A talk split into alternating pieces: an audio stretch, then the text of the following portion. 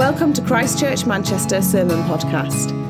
CCM is one church that meets every Sunday in various locations across Manchester.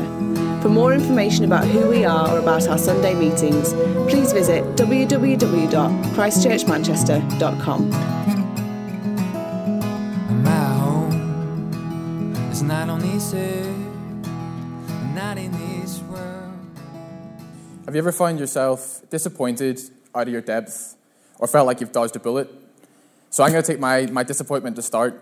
Just before I moved to Manchester last summer, I was on my way to a job interview, and I spent very little time in this city, and this interview was over in Salford. So all I knew about Salford was like the nice quays and media city, and I'd been on this charity. The job that was planned for was a charity, and I was applying for them, and I checked their website, and they had this really nice bannerhead of Salford Quays, so it looked great.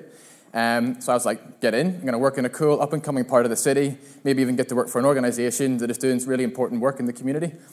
So the train from Oxford Road sets off, passes spinning fields and all those nice parts. And then it goes past the quays, and I just watch it roll by, and I'm thinking, maybe I'll just jump off at the next one, have to walk back a little bit, and it'll be fine. But then we go on, and then my stop arrives, and it's Eccles. And most students probably won't know Eccles. So it's probably the equivalent of someone saying they'll treat you to a nice dinner and they take you to Greg's. So I'm definitely not in the quays, but more on this in a little bit. Tonight we continue our series on people of the Spirit, which I think is great because if we believe in Jesus and have a relationship with him, then we're also people of the Spirit. Let me just find my place again there. This series is as much about you and I as it is about Barnabas from last week and Stephen this week. And by exploring their lives, we see what a spirit-filled life can look like. We can see that it gives us peace when we face pain, authority when we're faced with adversity, and joy in the mundane. No matter who we are or how far we think we might be, God wants that and offers that to all of us. And just to give an idea of who the Spirit is God's presence, and he can be seen working throughout the Old Testament and through Jesus in the Gospels. And then, at the beginning of Acts, Jesus lets the apostles know that very soon the Holy Spirit will fall on them. And then in Acts 2, there's the day of Pentecost, which is the fulfillment of what Jesus just said in Acts 1. So the Holy Spirit descends on this crowd of believers. People are shocked and come to hear what all the fuss is about. Peter, who's one of the apostles, stands up and reassures the crowd. This was always part of God's plan. He quotes an Old Testament prophet called Joel. And Joel said, "In my last days, God says, I will pour out my Spirit on all people. Your sons and daughters will prophesy, your young men will see visions, your old men will dream dreams." And so as Joel said, all people, which is cool because that also means us as well. Stephen was also one of these people, and there's a fair chance he was around on the day of Pentecost. Stephen is only around for 2 chapters, but God uses him, who is essentially another cog in the wheel, as a spiritual springboard for the early church. So if you want to jump to Acts 6, 1 verse 7, or it'll be on the screen behind me, we're going to start there.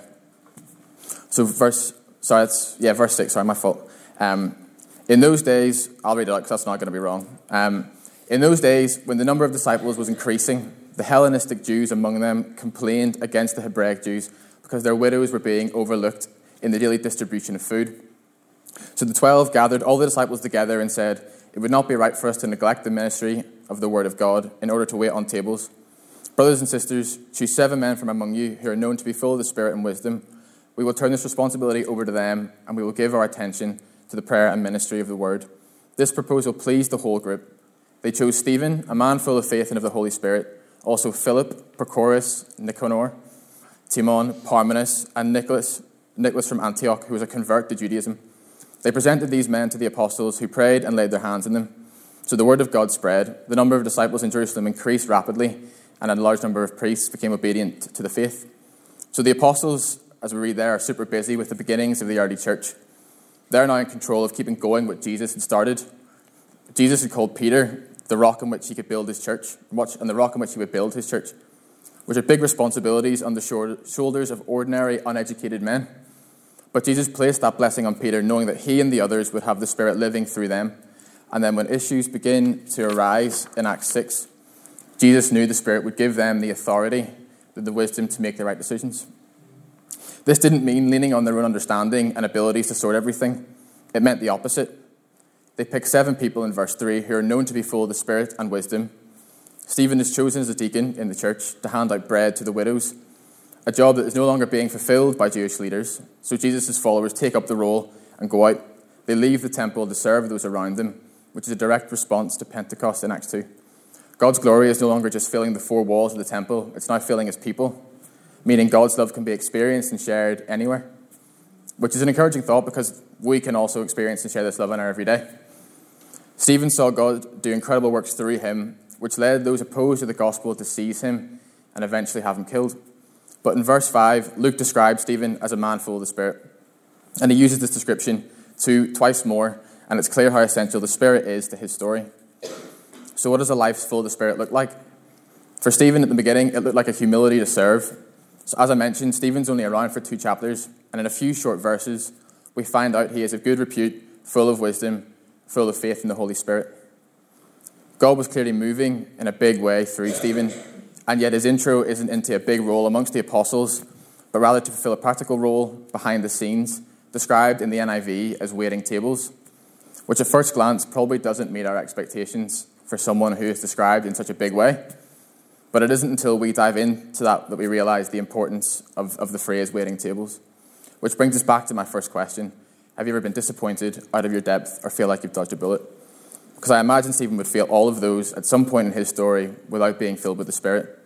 And as for me, when I was on my way to Eccles, my expectations for where I might be working was up here, and actually what I got on the surface level was down here.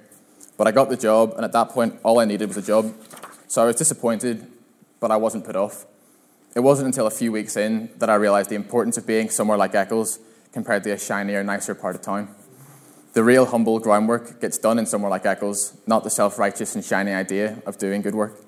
I needed that harsh realisation because it challenged where my head and heart were at, which takes us back to the phrase in Acts 6, to wait tables. If you've ever worked in a pub or a restaurant and you've waited tables, you'll know this just isn't enjoyable. Dealing with annoying customers who have forgotten that you're an actual human being. And if you ever worked anywhere in the country on a pub on a match day for football, rugby, whatever, then your medal is in the post because that is a serious challenge. But without that role, the restaurant or pub can't function. There would be mess everywhere, and there would be queues at the door because there wouldn't be anywhere to put food, wouldn't be able to put drinks.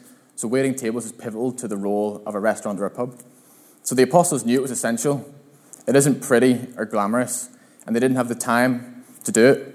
They also knew it would be taxing, and needed true Spirit-filled people to do it, because humans couldn't sustain this on their own strength. So I reckon being Spirit-filled should probably be in the job description for pulling pints. Waiting tables or humbly serving will look very different for all of us. Maybe it's jumping on a team at church that you've put off doing for a while. Maybe it's meeting up for a pint or a coffee with that person you find difficult. And if anyone invites you out for a pint or a coffee after this, then maybe that says something about you. Maybe it's a dull act that isn't going to make being a Christian sound very inviting or appealing. It's probably not going to make it onto Instagram or be the first thing you mention when someone asks, what do you do as a Christian? But we're called to be faithful and humble. Whatever waiting tables is for you, it isn't for your glory, but for God's. And to spread the love of Jesus, there's an everydayness to humbly serving and being obedient that blends practicality and spirituality. And you might think, why am I here? I have no idea where this is going, or what's the point of me doing this? But God doesn't leave a job half done, as we'll see later on. This part of Stephen's story ends with verse 7. So the word of God spread, the number of disciples in Jerusalem increased rapidly, and a large number of priests became obedient to the faith. Spirit-filled people, humbly serving wherever God required them to be, allowed the gospel to move, so the number of disciples increased. The middle section of Stephen's story begins in verse 8, and this is where Stephen's Spirit-filled admin comes center stage. So this is verses 8 to 15. Hopefully this will be right. Now Stephen, a man full of God's grace and power, performed great wonders and signs among the people. Opposition arose from members of the synagogue of the freedmen, Jews of Cyrene and Alexandria, as well as the provinces of Cilicia and Asia, who began to argue with Stephen. But they could not stand up against the wisdom the Spirit gave him as he spoke. Then they secretly persuaded some men to say, we have heard Stephen speak blasphemous words against Moses and against God. So they stirred up the people and the elders and the teachers of the law. They seized Stephen and brought him before the Sanhedrin.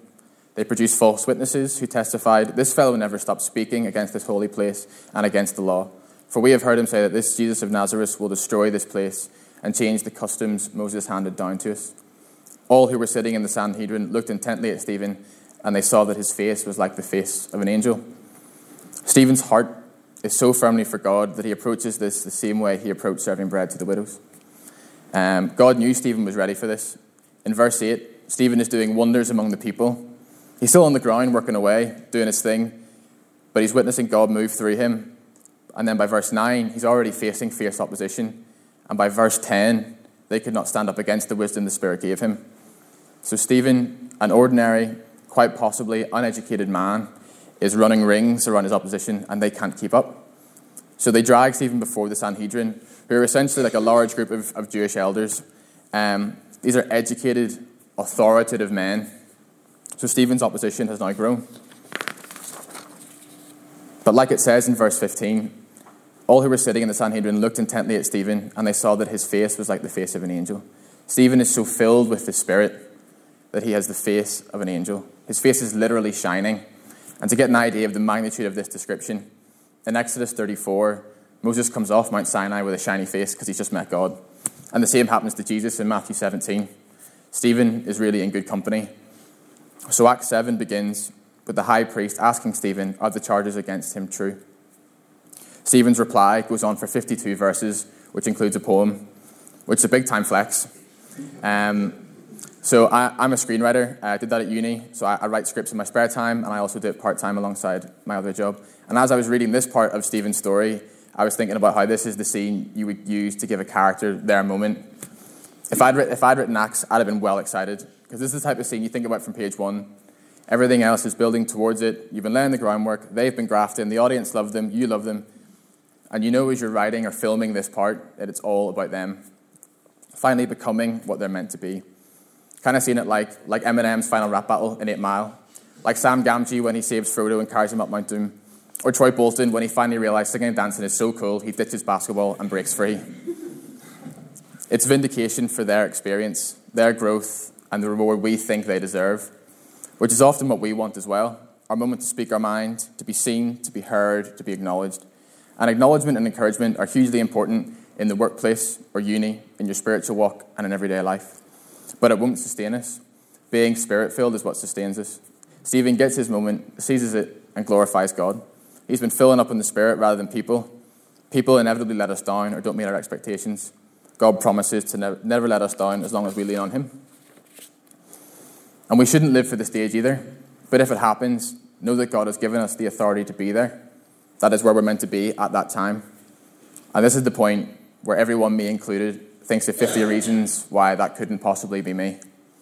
We say, there'll be someone else in the room who that's for. I'm sure my time will come when I'm old enough, wise enough, tall enough, educated enough, have better hair, know my Bible enough, or I'm the best Christian I can be. Then God will use me. So this is my out of my depth and dodge a bullet moment all in one. A few years ago at a prayer meeting, this guy that I didn't really know came over to me and said, I want us to pray together. And God is going to have a picture for you to give to me. I am gutted. I'm just not ready for this. My heart sank. I was like, I am not spiritual enough for this carry-on. So I'm going to have to pray for this guy. I don't really know. I hope that God comes through with a picture. So we pray. I have this picture of a rope. And the idea that God was saying was like, that he is always there to lift him to safety whenever he's in danger. Thankfully, God comes through with the exact same picture he'd gotten 3 days earlier with some friends. I'm buzzing because I've dodged my bullet. But even since then, the desire to find an excuse for why it can't possibly be me has never faded, and probably never will. Recently, these verses from Jeremiah 1 have been a massive encouragement. Alas, sovereign Lord, I said, I do not know how to speak, I am too young. But the Lord said to me, do not say I am too young. You must go to everyone I send you to and say whatever I command you. Do not be afraid of them, for I am with you and will rescue you, declares the Lord. Then the Lord reached out his hand and touched my mouth and said to me, I have put my words in your mouth. See, today I appoint you over nations and kingdoms to uproot and tear down, to destroy and overthrow, to build and to plant. God qualifies us, no matter our age or education, for whatever he is calling us to do. And it might be admin, or it might be speaking in front of an aggressive crowd. Maybe it's the Salford Keys, maybe it's Eccles. The Spirit gave Stephen the words to say and the tone with which to say them. This is the same for us. Stephen was full of the Spirit, and we can be too. And we do this by pushing in to what God has for us, praying regularly, reading our Bibles, and being attentive to what he's trying to do, which becomes easier the more we practice. Sometimes we might look stupid or feel stupid, but know that God can use whatever half-hearted attempt we throw out into the world. Our expectations for what we need to be will be up here, but God doesn't increase or decrease his response depending on how good we do. Stephen was a man full of the Spirit, who served humbly, which prepared his heart for the wonders among the people and words in front of the Sanhedrin, and finally to show Christ-like grace in his suffering. So Stephen concludes his 52-verse rebuttal that includes a poem. Flames are dripping off the mic, and if it was a nicer crowd, they'd probably be chanting one more tune and everything else. But sadly, it wasn't that type of crowd. In fact, the response from the crowd in verse 54 is they were furious and gnashed their teeth at him. Stephen isn't fazed, though. He keeps going, he keeps shouting. He shouts and exclaims about the clear vision he can see of Jesus, stood at God's right hand, and the crowd respond by covering their ears and yelling to drown him out. Then they rush him, drag him out of the city, and stone him. And this part of the story reminded me of this photo. This is 6-year-old Ruby Bridges and her mum. She was the first black child to attend a white school in Louisiana. This was her first morning there. The entire community around that school are gnashing their teeth at her for getting an education. If you tried to talk to them, they probably would have done something similar to covering their ears and yelling. And dragging someone out of the town and lynching them wasn't out of their wheelhouse either.